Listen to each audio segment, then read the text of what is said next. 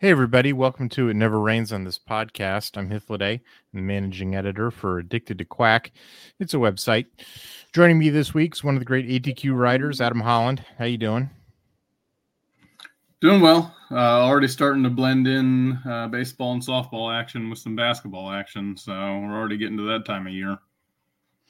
Uh, yeah, February's uh, uh, pretty crazy busy. Uh, like a, a, bunch of different sports. You know, it's sort of uh, winter sports are still going on. Spring sports are starting up. There's not a clear demarcation. Um, so yeah, everybody's doing like double and triple duty here. Um, you covered the uh, opener for the softball season. Uh, the the ladies traveled down to Clearwater, Florida, for the NFCA uh, tournament. And actually, uh, this game wasn't one of them, but they were part of the first ever uh, broadcast on the MLB network. So that was that was pretty cool when they took on Clemson. Um, their opener was against Indiana.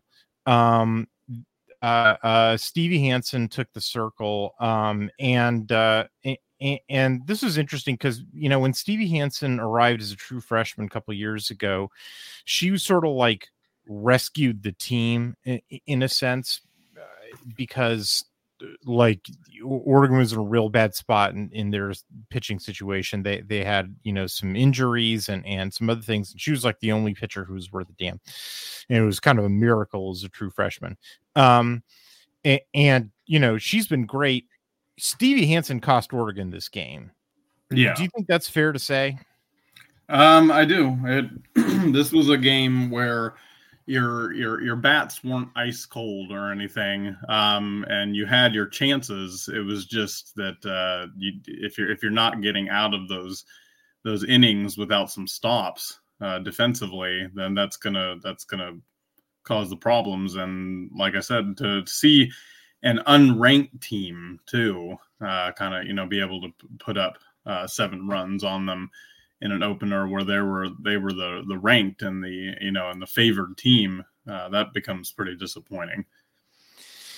Yeah, I mean, I I think that probably Indiana is going to wind up ranked, you know, pretty, you know, uh, pretty close, you know, pretty soon here. I mean, they they also Oregon lost to Clemson. Clemson's the number five team in the country.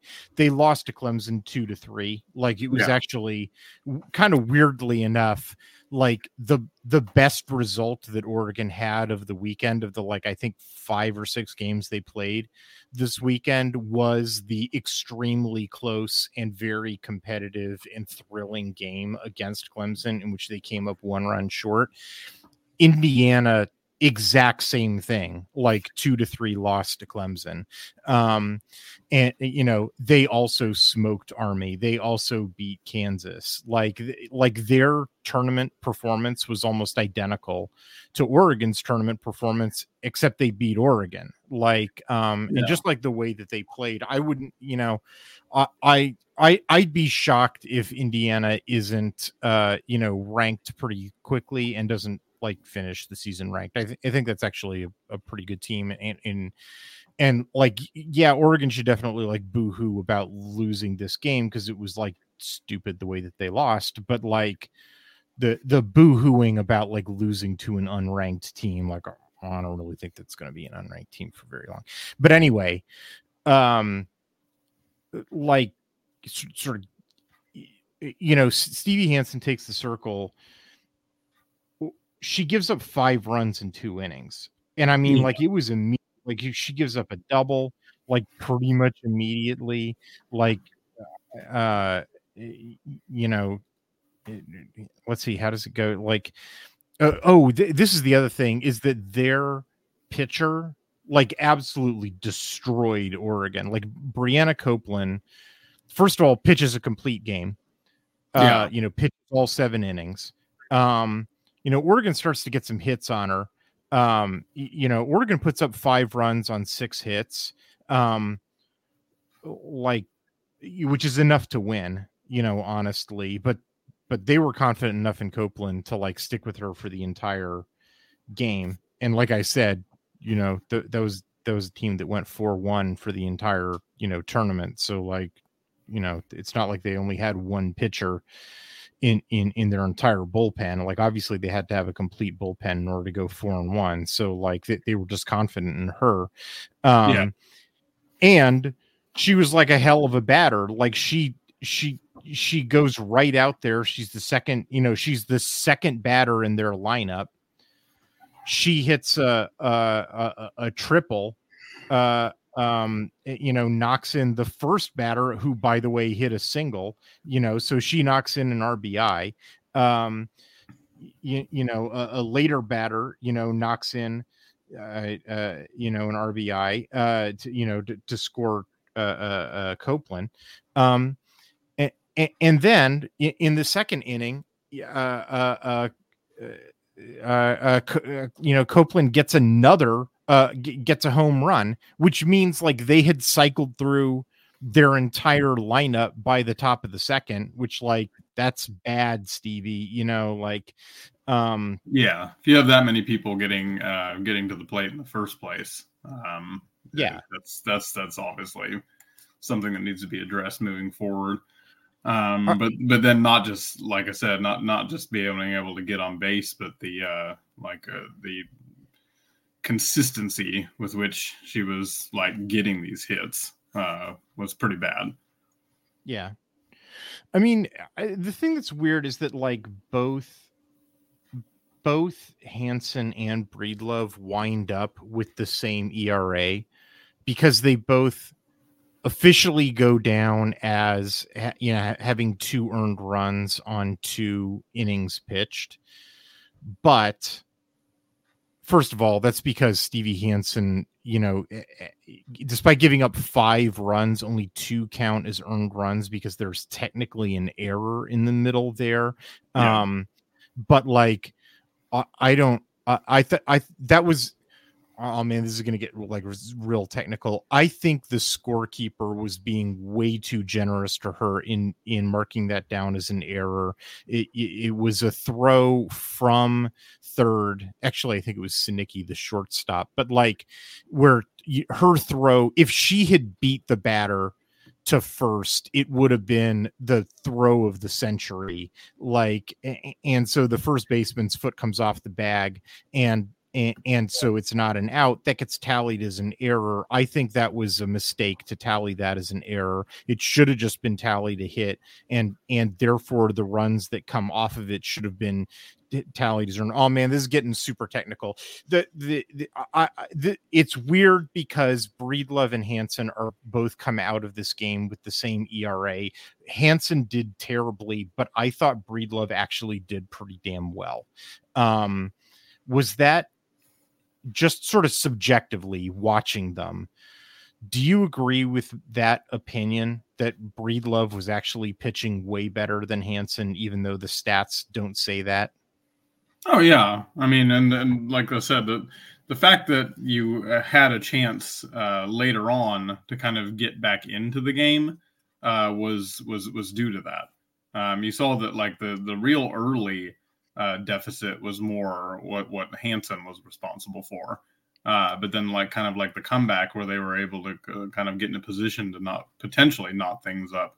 That was due to Breedlove's pitching, and so it's it's less about looking at the stats per se and looking at like how Oregon was able to be in the game and be competitive uh, with a chance to, with a chance uh, in the game, uh, depending on who was on the mound. I mean, if there's like if there's a silver lining to the game, it's I mean, if there's a gut punch to the game, it's like, oh my God, Stevie Hansen. Oh my God. But if there's a silver lining to the game, it's that like uh, um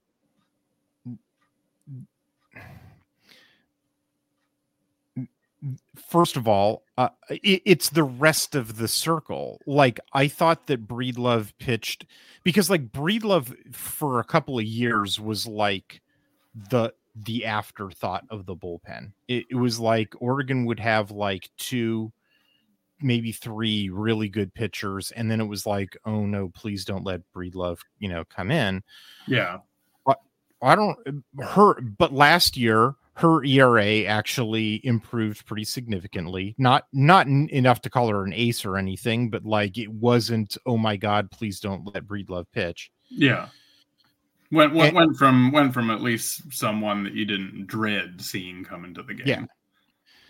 And then in this game, you know, not bad. She pitched a scoreless third inning, and then the second inning, um, they intentionally walked Copeland you know so like d- you know don't really count that against her. That was a that was a coach's decision to to to walk her because of uh, how much they had been destroying um you know destroying him she did give up a, you know a double to bassett but like nobody could contain bassett. Like i think bassett hit, got a hit uh, against every single one of oregon's pitchers.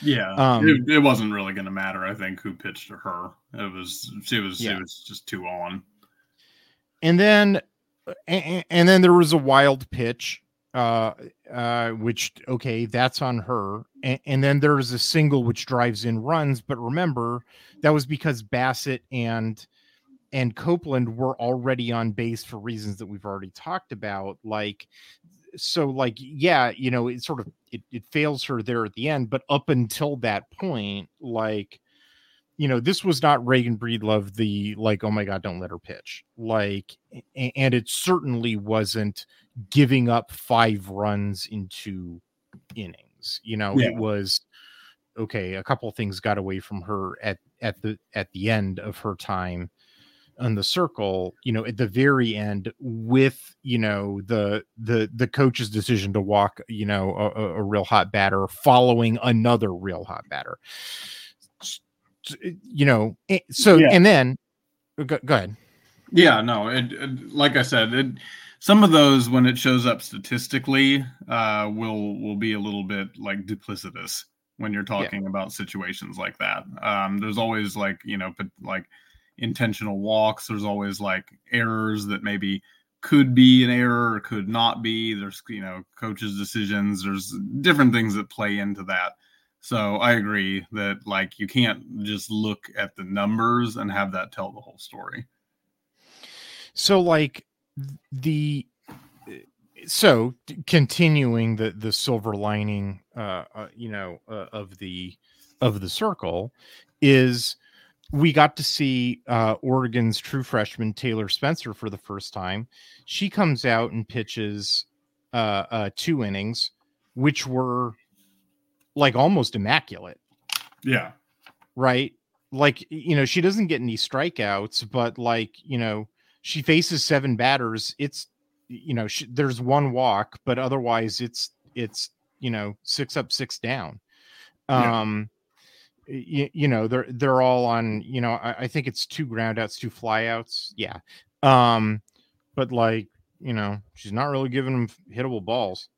Um, oh, and then Morgan Scott comes in, who's Oregon's ace. You know, she, she, she you know closes it down you know to give oregon a chance to to win it in the bottom of the seventh. Oregon then doesn't but like you know that's why i say that like okay stevie hansen loses this in her two innings pitched because they give up five runs. The rest of the game they give up two runs. Meanwhile oregon is sort of like steadily adding runs.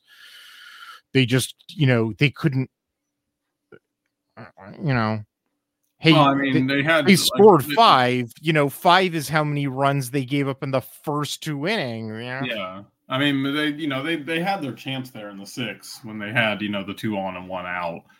Uh, yeah. that was that, that was a missed opportunity. Yeah, you're right. You're right about that. It would have been yeah. like if they really. You're right. You know that it was that, it, it was that would have been heroic. It was there to be like, to be had. They just didn't didn't come You're right. offensively. Um, that that would have been sweet. Like it totally would have. And and you know maybe if for now I, I don't want to say like well that's it one game season's over like no, of course not. You know, but like you know there there's a way of saying that like look man, you know, uh, this team brought back just about everybody yeah. you know, a- and made some, you know, some critical like looks like you know Spencer's a really good addition as a freshman pitcher. They mm-hmm. they added some good transfers, like and they brought back everybody. This is a really senior team. You know, there's a reason why this team is ranked so high. Yeah. And like in, in, and and, and in between Stevie Hansen just like really stumbling out of the gate. And you're right, they were in a position in the bottom of the sixth to win the game, um, you know, to complete the comeback, and then they didn't. And you know what? Like teams that win championships or at least like go go deep, you know, into the World Series, you know, have the probably would have done that. Yeah. Yeah. You know, and and I like I don't it's one game. I probably shouldn't be saying, well, that's it. This isn't a team that's ever going to do it. But like, God, I'm real tempted to say it. Yeah. It's like I said, the windows, the window's closing. And so if you're gonna, if you're, I gonna, mean, this year, yeah, for this, for this team, like this team, like next year, the 2025 squad is going to be totally different. Yeah. hundred percent like this is the year like for for this group you know for this group of players who've been together you know pretty much since the beginning of missy lombardi's time at oregon. Yeah. like if they're going to make a run this is the time to do it. And, and like so let's do it you know? Yeah. Time's a wasting here. Yeah you got a you got a senior laden team and uh kind of like every opportunity to really make a run at the uh at the women's world series so no, I agree. Um, that's why, like I said, it's you know disappointing when you when you come up with losses like this, especially in a situation where you had a chance to you know tie or take the lead. Um, you got to be able to come through in situations like that. Hopefully, we'll see some better performances out of them as the season goes on. Obviously, it's still very young in the season. We're sure, still in sure. February and everything, playing in playing in Florida and whatnot. So there's a lot of ball left to be played. But yeah, yeah just kind of a disappointing first uh, first go around for the team. Well, like I said, you know, the, the rest of their results for the rest of the, the weekend in, in Clearwater was pretty damn encouraging, you know, including taking, you know, a top five team to the wire.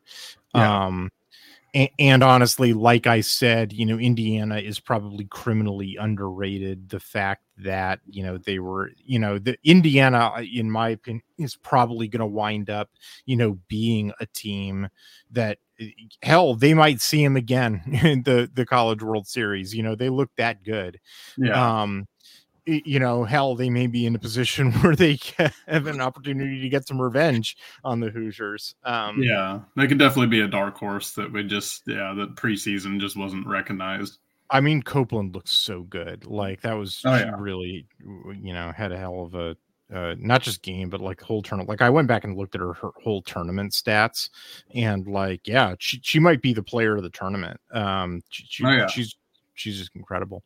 Um, so so yeah and and you know maybe maybe this you know oregon team you know takes takes this game as a you know learning opportunity or maybe they make me eat my words from daring to suggest that like ah that's it this team you know doesn't have the the fire to to, to make a run. Maybe they they'll they'll make me make, make me eat that.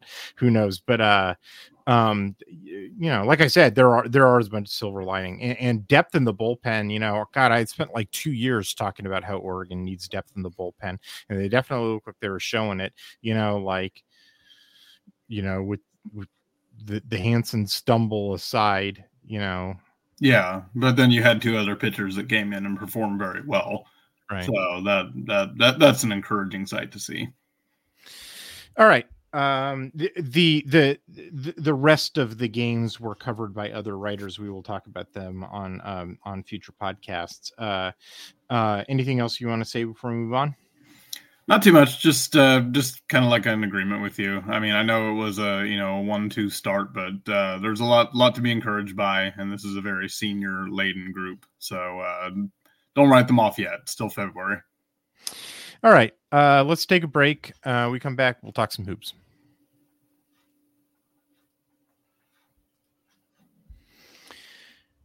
So uh, you covered the second game of the uh, two-game uh, Los Angeles sweep uh, or swing for the it wasn't a sweep uh, yeah. for the men's basketball team. Uh, Badwater had the USC game. Um, uh, in which it looked for a minute like Jackson Shelstad had sort of hit his stride, you know, again. Um, but honestly, the last like three games, and you know, not to get too far ahead of ourselves, but like uh, I, I, don't know, man. Like he really feels like he's hit a, you know, the freshman wall. Um, and, and this game, he was sort of like, I don't know, man. He was back to like 04 three point shooting. You know what yeah. I mean? Like, I uh, like. Uh, what do you think's up with Jackson Shelstad?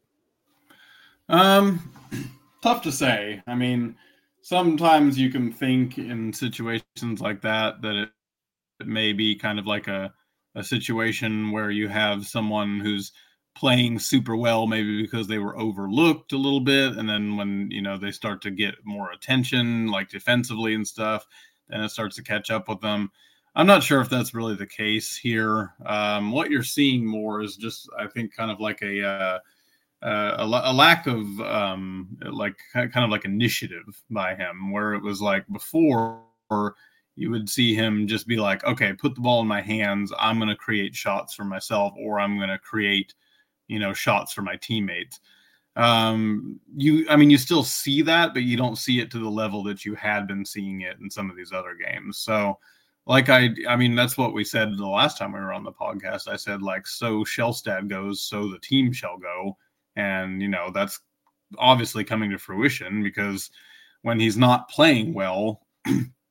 when he's not being like the floor general, uh, then the team's struggling, and that's uh, that's you know another thing you saw against UCLA because you see that they're in you know a tight game against a very beatable team. I mean, I know they play pretty yeah. well at home and everything, but still, this was you know what I mean. This was this is not. Well, I mean, they get foul calls at home, sort of a big like thing. That. Yeah, exactly. It's just it's a very. I mean, like in particular, Sebastian Mack was. Re- I mean, it was really frustrating. Like I thought that Oregon was. Re- I thought Oregon had a very concerted defensive strategy of keeping the ball away from Adem Bona, which they were effective in mm-hmm. doing. Um, I thought they had a concerted strategy of getting the ball into uh, Stefanovic's hands because they didn't think he was going to be effective, and they were correct about that. You know, like he he shot pretty poorly, uh, like six of fifteen from the field, one of four from three point line. You know, they were correct about that, and that they could defend him without fouling. They were correct about that. Uh, and uh, you know, they were correct about uh, uh, Sebastian Mack's shooting as well, except like every time they breathed on Sebastian Mack, you know, the, the rest were calling fouls. Um, which yeah. is, you know, sort of which is why he wound up with 16 points. Um, which you know I, I, don't like to talk about like conspiracy theories or anything but like that's what you know playing in Pauley like look I, it's just documented you know like when you're playing at home you tend to get more home foul calls. It's just like that's what happens like refs are human psychological factors kick in like that you know uh, okay. That that was that, that's sort of all i wanted to talk about in terms of defense. I thought oregon had like a clear defensive strategy. It was effective. They limited ucla to you know under 45% shooting from the floor. They were 50% shooting from three three point range, but that comes down to exactly one person, which is Dylan Andrews, which is why I want to get back to Jackson Shelstad. Their freshman, Dylan Andrews, right, goes nine for 16 from the floor, right? You know, one yeah. better than 50%, and three for three from three point. You know, like if this game is a contest between freshman point guards, right, like Dylan Andrews definitely won right? And arguably Dylan Andrews just straight up just won the game, right? You know, because he contributes 21 points on 50% shooting and perfect three-point shooting.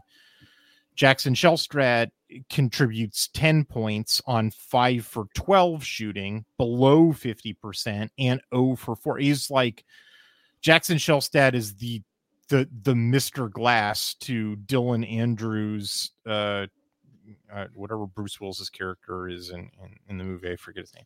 Uh, right, like he's he's the opposite, you know.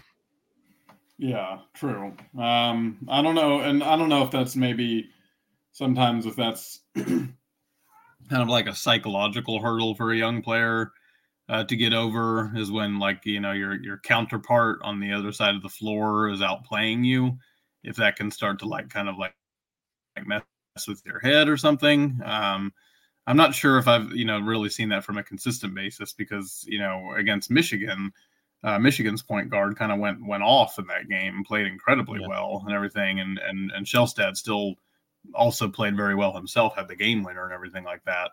Uh, but then, you know, it kind of reared its ugly head, like uh, in in in both games that I covered this week, because you you know you saw it again against Washington, where it was like uh, almost kind of like a, a, shrinking performance when you when you're seeing the uh, the other point guard on the other side of the floor be productive. I'm not sure if there's you know legitimacy to that as as with most of the stuff that I'm you know saying on here, it's it's kind of educated guess when it comes to the psychology of players. Uh, but then sometimes I you know tend to think that maybe that had something to do with it. Well, I mean the it's not. I mean it stood out to me. Shelstad's performance stood out to me because a uh, you know, we've been writing articles for the site earlier in the season about like, you know, oh my God, Jackson Shelstad, yeah, um, you know, is being, you know, like a a, a transformative point guard for Oregon. Yeah, um, absolutely. Uh, but also, um, you know, because of the contrast to you know to, to UCLA with Dylan Andrews because, like, in many ways, they're total mirrors. Because I remember I was talking about earlier, um, where like, you know, I was like, Cronin is screwing up by not pulling Dylan Andrews, um, because like he was such a drag on the team, um, and that that like, you know, this that that Andrews poor performance was like emblematic of Cronin's mismanagement of the team and mm-hmm. so for them, him to have turned, you know, on and and Shelstad, you know, for his his freshman season to have gone in totally the opposite direction is just like, oh my god, it's like these guys, their their their, their graphs are like total opposite trajectories. Yeah, having go, go definitely, uh, definitely a complete uh, 180 from the uh, from the matchup we saw at the end of December there having said that, like I don't know how fair it is to like totally just put it all on the feet of uh Jackson Shelstad because like his poor shooting is like I mean, nobody on the team other than N'Faly Dante can make a basket over the last three games. Like ever since the the USC game, like the UCLA game, the Washington game, and the Wazoo game, like all three of those games, you know, it's 42.6 shooting against UCLA. It's 40% shooting, which we're going to talk about in the next segment against Washington. And then uh, uh, somebody else c- covered the Wazoo game, so we'll talk about it with him. But just like, just to complete the point, it's 36.1 shooting against Wazoo. I mean, it's just putrid, just putrid yeah. shooting. Like, and, so like let me run it down for UCLA. You know, Oquendo shoots two for five and gets seven points you know, uh, Shelstad, like I said, five for 12. Uh, Couisnard shoots one for nine against UCLA and gets six points. Yeah, uh, Tracy, not going to get it done. yeah, uh, uh, Tr- Tracy had an okay night. You know, six for eleven gets gets fifteen. Um, and, and three for seven from from beyond the arc. Um, but he gets in foul trouble. So, uh, well, actually, he he played his full thirty four. Um, uh, uh, Brennan Rigsby, you know, th- three for six, you know, gets seven points. Kwame Evans goes 0 for four. You know, poor kid can't buy a basket, right? Like, uh, and they were you know, bad misses too. You know, they were. Oh yeah. Were just like, yeah, like they were, they were, they were like not even close. Yeah. Um. I, I mean, like, I think that I, I think that Evans has been playing like Evans definitely played better than next weekend. Um, uh, you know, I, I, think against the two Washington schools, like I, I don't know, like I, I sort of think, I, I, I don't know, he was playing well at the beginning of the year, and then he sort of like I think maybe re-aggravated something, and he's been maybe it's kind of been problematic for him to been back. But this last weekend against the Washington schools, I sort of liked having him in. I I, I didn't love having him in against UCLA. Um, it was like, oh my god, like you said, they were bad. misses. But like, I I don't know what Couisnard's excuse is. Like what? Like what?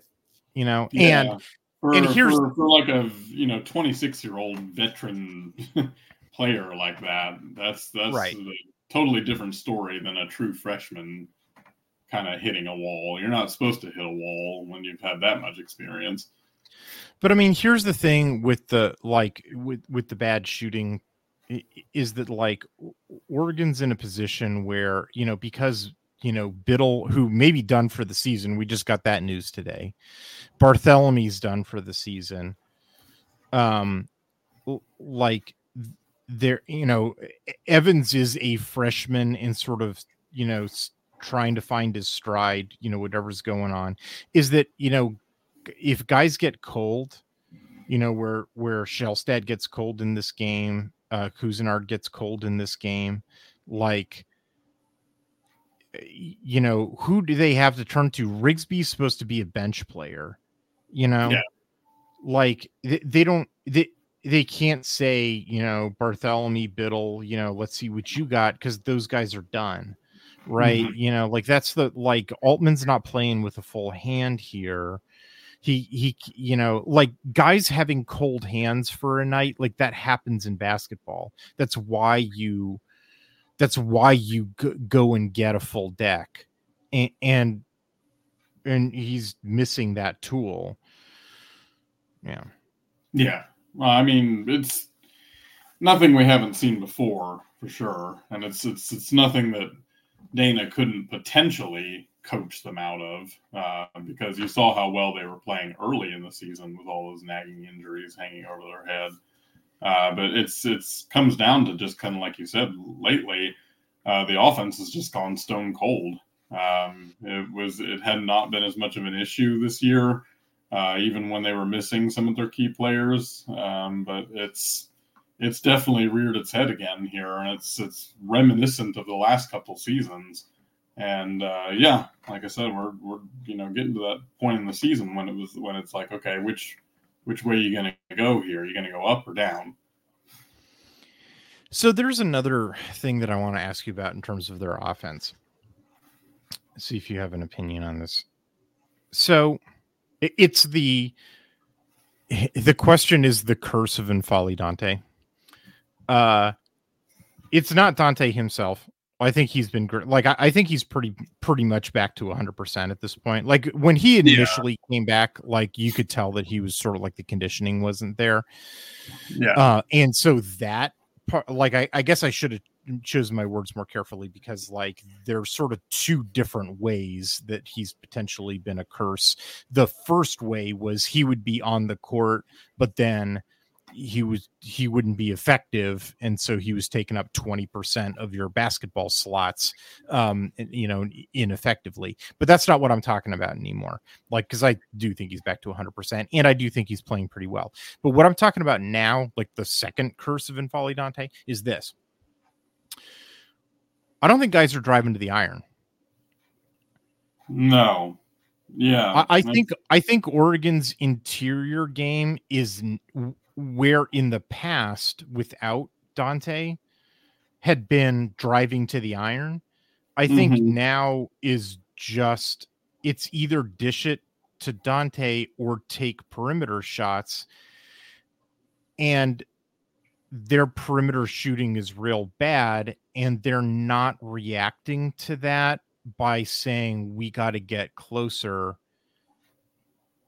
they're just continuing to make bad perimeter shots. Mm-hmm. So like Shelstad against UCLA, Shelstad, Couisnard, and Evans are a combined one for eleven from beyond the arc. Like uh, barf, like yeah. stop it, guys. Just stop, stop. Like, can you and like spoiler alert, like they're they're real bad at shooting from beyond the arc against Wazoo as well, which we're not going to talk about in this podcast, but just like that they didn't make a three pointer until their 10th attempt against Wazoo. Yeah. In a game that they lost by six points, which like if they just shot flipping nominally.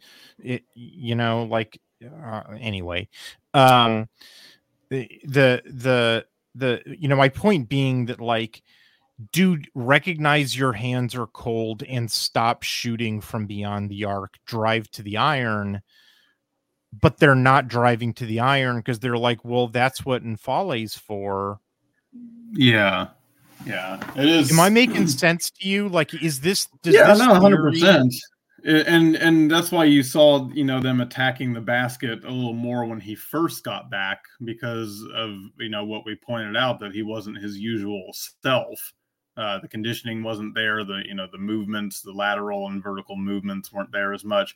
Now you're getting back to the Dante we had last year. You know, who's a dominant inside force.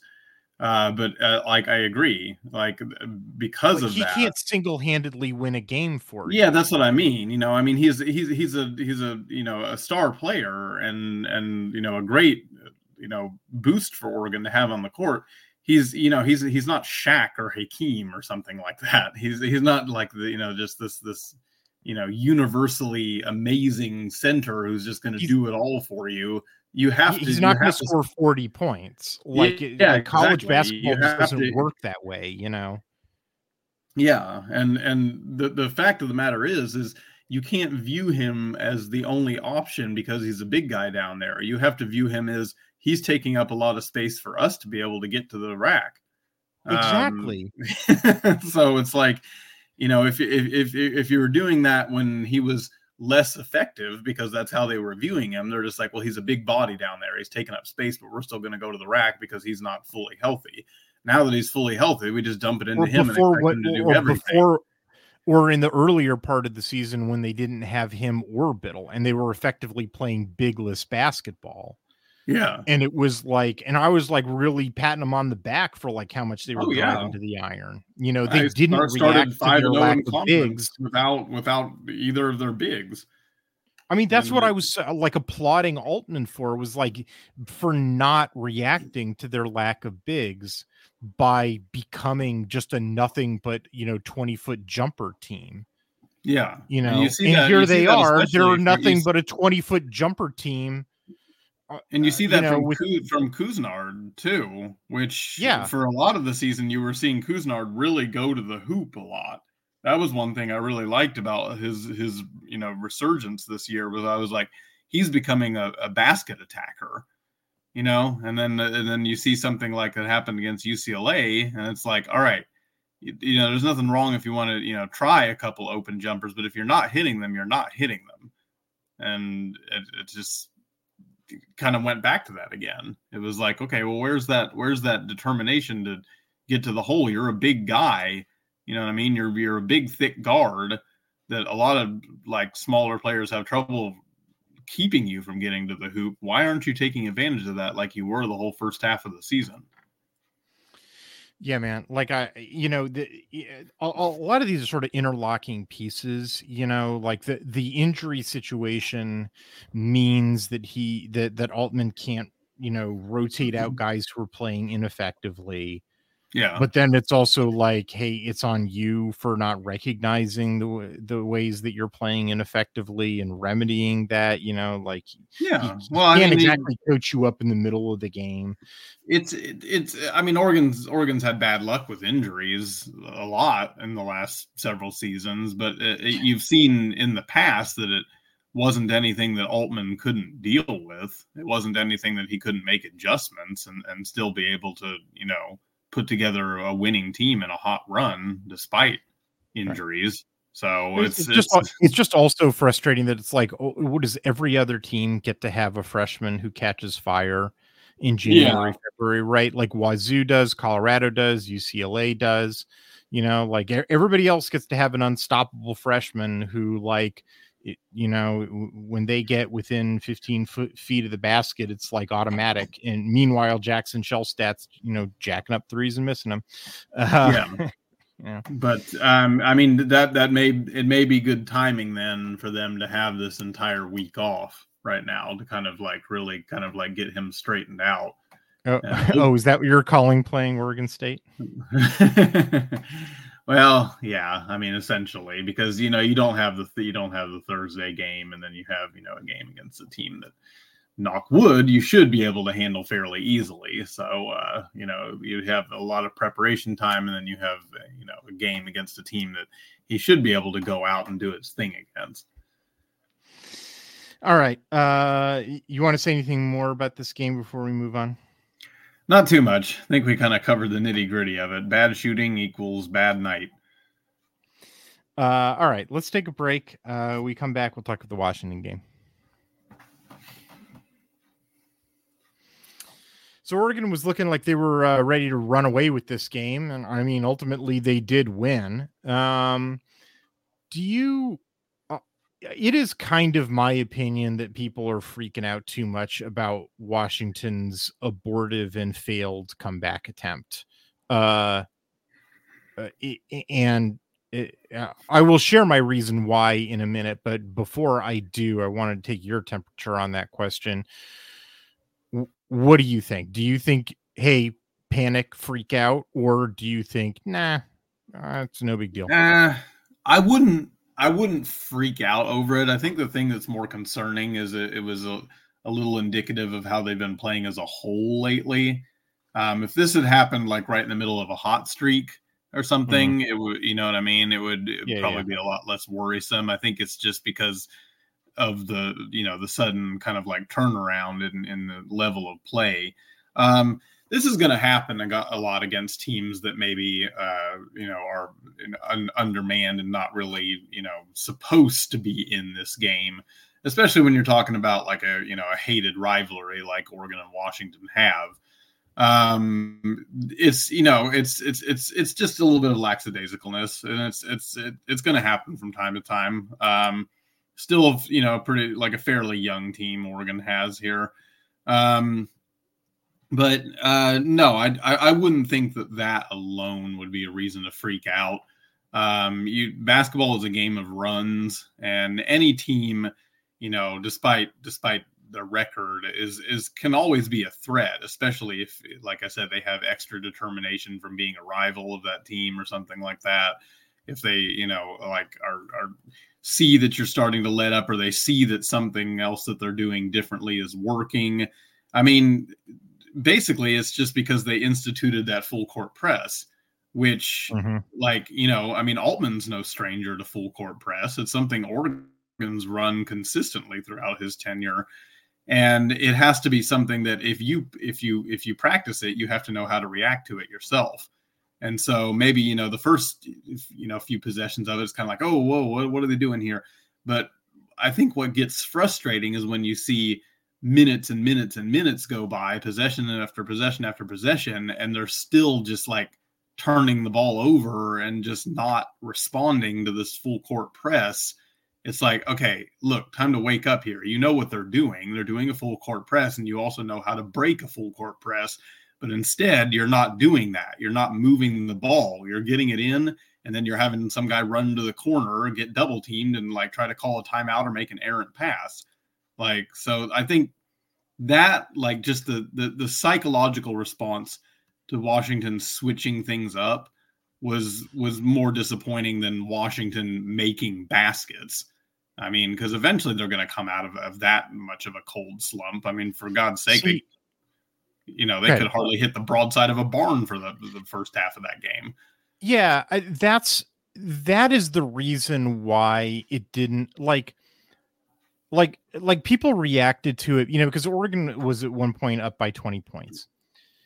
And then people reacted to that as though well Oregon just should have continued like all the things that contributed to Oregon being up by 20 points should have just continued forever so they should have like I don't know finished but with a lead of 30 points and I'm like those things were unsustainable. They were basically that Washington, like you said, couldn't hit the broadside of a barn. Like they were something like one for 17 from beyond the arc. Um, which largely had to do with like they kept funneling the ball to Koren Johnson, who was just like ice cold. Um, yeah. Which like I I like I I, I always appreciate Dana Altman's like defensive strategies that are sort of difficult to pick up. They're really difficult to pick up a lot of times, but oftentimes they have to do with like isolating a particular player who's like who they can get to hurry a shot and miss yeah. Like like rather than like a lot of Altman's defense like you don't actually see Altman's defenses generating a whole ton of um of shot clock violations the way that some in particular like Big 10 defenses do. Mm-hmm. Um instead m- like w- what you see the best like Altman defensive performances do is they the the shot will go off with like 15 seconds left on the shot clock, but like it's a terrible shot. And it's like, yeah. oh, the other team was taking terrible shots and was like, oh, there there was something that contributed to that, you know, and it's like yeah. there's there's some manipulation here. Um so that I mean that was a big part of it. Like you, you know, um and uh uh uh like it was also about like sort of keeping the ball away from Braxton Meah, who was perfect on the night, you know, but it, you know, they just tried to, to keep the just, ball away. Just lob it to him, pretty much. So. Yeah, pretty, you know, so it was like keep it away from Meah, get the ball to Koren Johnson, like, which was, yeah, super effective. And then if you like break down the first, like, that's what their run was about was they were like they they figured out like washington figured out ways to get Meah the ball so he, you know he gets I think he gets nine of his 15 points during that run. Number one. Number yeah. two is Sahvir we- uh, Wheeler, um, where you know he's pretty cold to start the first half. He goes four for seven in the second half, um, uh, including like all, every single one of his free throws is in the yeah. uh, is in the second half. You, you know during that run, so that was another like Altman you know strategy you know in which you know washington figures out a way to break it and that's part you know part of the comeback. And, and then just like some buckets start dropping for them you know like like like three of the four three pointers that they make are all during you know so basically like they there is no way that that the factors that contributed to that 20 point deficit were unsustainable. They they, they it was the product of like uh, of a a sort of defensive strategy that Washington was inevitably going to figure out, and and because like even Mike Hopkins is not that stupid. Um, I mean he's pretty stupid, but not that stupid. and B, like the that like just you know like Washington was having some really horrible luck, like really horrible luck, and like you uh, like in inevitably inevitably horrible luck will will break, and, and yeah. so you know like you have to be ready for that. Yeah, so like for and so the other reason that I wasn't really super like freaking out is for the same reason like when Oregon football played USC and you know they were up by i forget what it was like 22 points on, mm-hmm. on the first play of the first fourth quarter. And then and then the game finishes like oregon wins by nine but i'm like i didn't care about any of that. That was garbage time. Yeah. Um because like the outcome of the game is inevitable at this point. Mm-hmm. like uh like it doesn't matter how well USC plays or like how lucky they get or how like you know unlucky Oregon is or whatever like when they're putting the brakes on like that like yeah it may get kind of you know close to the point where you're like grabbing your collar but the outcome of the game is never in doubt. Yeah. and so since ultimately it doesn't matter if you win by 20 points 9 points 5 points or 1 point like as soon as it hits a certain number, like the outcome of the game is never in doubt. So I didn't care. Like that. That was my reaction to the game as well. That was a long rant, but I was like, I, I don't, I, I didn't care. What what I cared about was that uh Oregon shooting performance from the floor was bad. From the three point line, it was fine, or, or arc, you know, it was, it was, eight for 24, you know, whatever. Uh, but I sure didn't like Jackson Shelstad shooting 0 for 5 yeah. from beyond the arc. Even in a I win, that's kind of like a, a way to sour it with a performance like that. Right. You know, that's the trend that I want to talk about is Jackson Shelstad was one for nine in this game, including 0 for five from beyond the arc. Oh my God. Like, oh my God. Yeah. it's uh it's becoming a problem for sure. And like I said, it's it wasn't a good sign because it you, you know, obviously you'll talk about that in your next podcast, but it continued into the next game too, which Yeah. ended up hurting them more than this game did. Like, I don't, you know, I, it's not, eh, and I mean, I kind of don't understand either because he is completely capable of taking it to the iron. hundred percent. He's he's as fast as a Maserati. You know, once he puts Yeah. his head down and get- gets there, he can get there. Um, just seems seems like the uh, you know the plague that's that's making its way through the team is starting to affect him as well. So someone's got to get an antidote for that. On the other hand, I thought that Kwame Evans had a really good game. He You did, know, yeah, four for nine from the floor. You know, one for two for his three pointers. Made all six of his free throws. Um, you know, ha- had uh, uh, five rebounds. Uh, you know, two steals. Uh, which was good to see. You know, Yeah. considering considering the way he had disappeared against UCLA. Yeah, I So, you know, and uh, you know, like I said, we're, we're going to talk about you know Wazoo game in the future. He didn't have exactly the same scoring production, but like ten rebounds. Mhm. you know, in that game. Like he was a really value. I thought he was a valuable player, you yeah, know, in, in, that game as well. Again, I, I keep saying we're going to talk about especially with with Bittle missing so much time Yeah. and you know potentially missing the rest of the season here. Um, like I said, Evans, even though he isn't a prototypical big, he's still kind of like your Yeah. second big on the floor, Yeah. pretty much. So And I mean, I, I think he uses his size well, and he's so fast. I mean, he's a, a guy of his dimensions who is it's not just like top end speed but just like he's he's so quick you know like Yeah. it's like that burst and like change of direction it's so like explosive yeah, um which at which at six ten is is a lot. I know, more man. difficult to contain than like a six five guy that's like that. I know. I, I want. I want to talk him into like trying to, to. You know, why don't you try out for the football team? You know, like go, see, go, go play wide receiver. I'm like, yeah, sure. like that kind of burst as a, you know, as a six ten wide receiver. Like, oh my god. Um. Anyway, the uh, yeah, like I mean, really, like Jackson Shelstad's got to get his shot back, man. Like it's.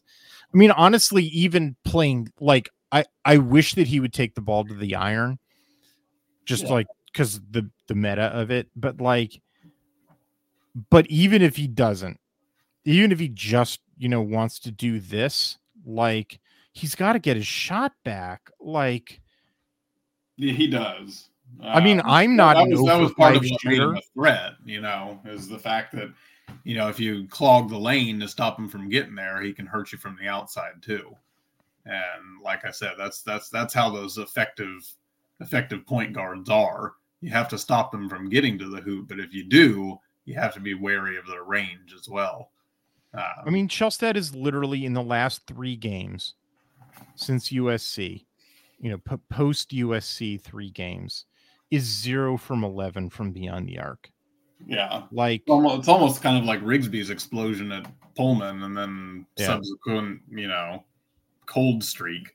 Not sure Yeah. whether this is just something that's going on with Oregon right now, if it has anything to do with coaching, but it's frustrating. I don't, I don't know, man. Like, or if he's just in his head, but Yeah. like, like Adam, I don't know. Like, you and me wouldn't be 0 for 11. Like, I mean, we'd be getting destroyed out there, but I'm pretty sure I would have made one. Like, Yeah, yeah. I mean, I, I, I don't I don't have the jump shot that I had in high school, but I'm I'm sure if you you gave me 11 chances, I could probably uh, at least sink a few of those. So I think it's uh yeah, definitely it's yeah, there's there's something going on with with with his head right now. And I mean, you uh, just kind of like, like I said, like I, I wish you just drive to the iron. It's it's a preferable strategy, but like he's got to find his. I mean, he's got to find his shot. Like I don't know where it's gone, but he's got to find it. Like, yeah. 100%. because honestly, like if he doesn't, like he's, you know, uh, what's good for the goose is good for the gander. If I was yelling at Mick Cronin for playing Dylan Andrews when he didn't have his game and he was hurting the team, like mm-hmm. it's time for me to start yelling at Dana Altman for playing Jackson Shelstad when he doesn't have his game and he's hurting the team. Yeah, true. And it just it, it, it sucks that, like I said, that he doesn't have as much uh, availability at backup because of the health. Yeah. You know, at the beginning, right? I mean, yeah, like, exactly. Who's like, going to put in? Well, he doesn't have Barthelemy. He doesn't have Barthelemy. We thought we'd have Zarzuela. You know, yeah, like, exactly. We, we, thought there's. There well, that's the great. Uh, that's the great injury that nobody talks about. There's no Zarzuela. There's no Barthelemy. There's no Bittle. There's yeah. so Shelstad you know, is is the point, and he has yeah. to be because there's like really just no option behind him. Yeah, no, it's just ridiculous. I mean, honestly, for you know, I see on forums and stuff, people are like, you know, muttering about like, oh, I think it's time for Dana Altman to hit the passer. It's just like, do you have any idea what this like injury, like the fact that that Oregon is is you know situated as as well as it is, to, you know, still contend for the conference with this injury situation. Like, this is Coach of the Year Oh yeah, stuff. Like I mean, stop, that, like stop, stop I'm sad that Oregon is losing is such a like. Do you not understand what's happening? You know, for this team, yeah. like don't yeah. uh, don't don't start muttering about Altman being gone because that's the last thing you want. I mean, they're still going to win 20 games. Yeah, that's what I'm saying. The guy never fails to get you 20 wins, and it's just like, would you would you rather have that or would you rather have like 13 wins? Yeah, like Yeah. I I I would I would like to have a magic wand to heal these dudes. That's what I really want. Uh, all right. Is there anything more you want to talk about with this Washington game? It feels like there's more to talk about. Like it, it's sort of like Oregon dominated this game, and so therefore, what we sort of I found myself talking about is, hey, it was weird that Washington sort of had a comeback, and also Jackson Shelstad, please make a shot. But like, there's got to be more to talk about in this game. Um, I mean, you could you could look at the uh, you could look at the at the way that they were moving the ball around and getting open shots when they built that twenty point lead. Uh, that was I did like the ball movement. That that was an that was an encouragement, you know, and something I'd like to see more of moving forward. I mean, that's the of, thing is this like this team. I do think is like really well coached. Like it's really unselfish you know, there's no like, oh my God, there's one dude, and let's just feed that one dude the way that you definitely see on a bunch of other teams in the Pac 12, where it's mm-hmm. like, well, we got one stud, and then we have a bunch of guys who exist to like exalt him. Yeah. Yeah. That, and that's never been the case with, with, with Altman teams. Yeah. Even when you're looking back at teams, you know, the, the, um, I think probably the most prevalent one is when we had Joe Young who mm-hmm. essentially could take over games by himself. Even then, though, you still you still had other players getting involved. You still had like that good ball movement, that good team ball being played, and that's just a that, that that's a stamp of Altman coaching, and why he's had so much success later in seasons because he's gotten everybody to buy in and play as a team.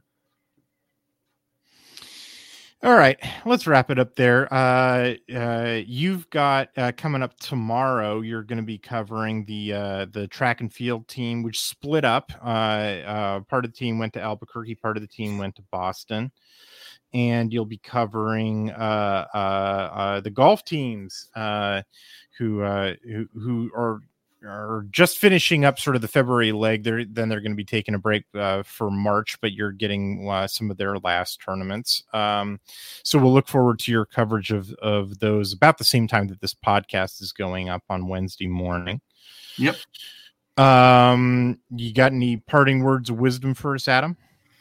Um, as far as softball goes, like I said, kind of like some some early struggles, uh, but don't you don't buy too much into that. It's the very beginning of the season. As far as men's basketball goes, maybe need to be a little more worried. Um, so, uh, we still have seven games left. Uh, there's still a chance for Altman to work his his his Altman magic, but uh, the window's closing, and it needs to start happening now, or they're in danger of missing the tournament again. Yeah, the, the magic in this case would be some sort of healing spell. yeah pretty remarkable. Um, Well, I don't know, man. Like, uh, uh, the the it, it is February. This is about the time when Dana Altman, you know, does conduct his magic. Uh, and who knows? Tomorrow's Valentine's Day, and and uh, maybe we'll have some love for him then. Um,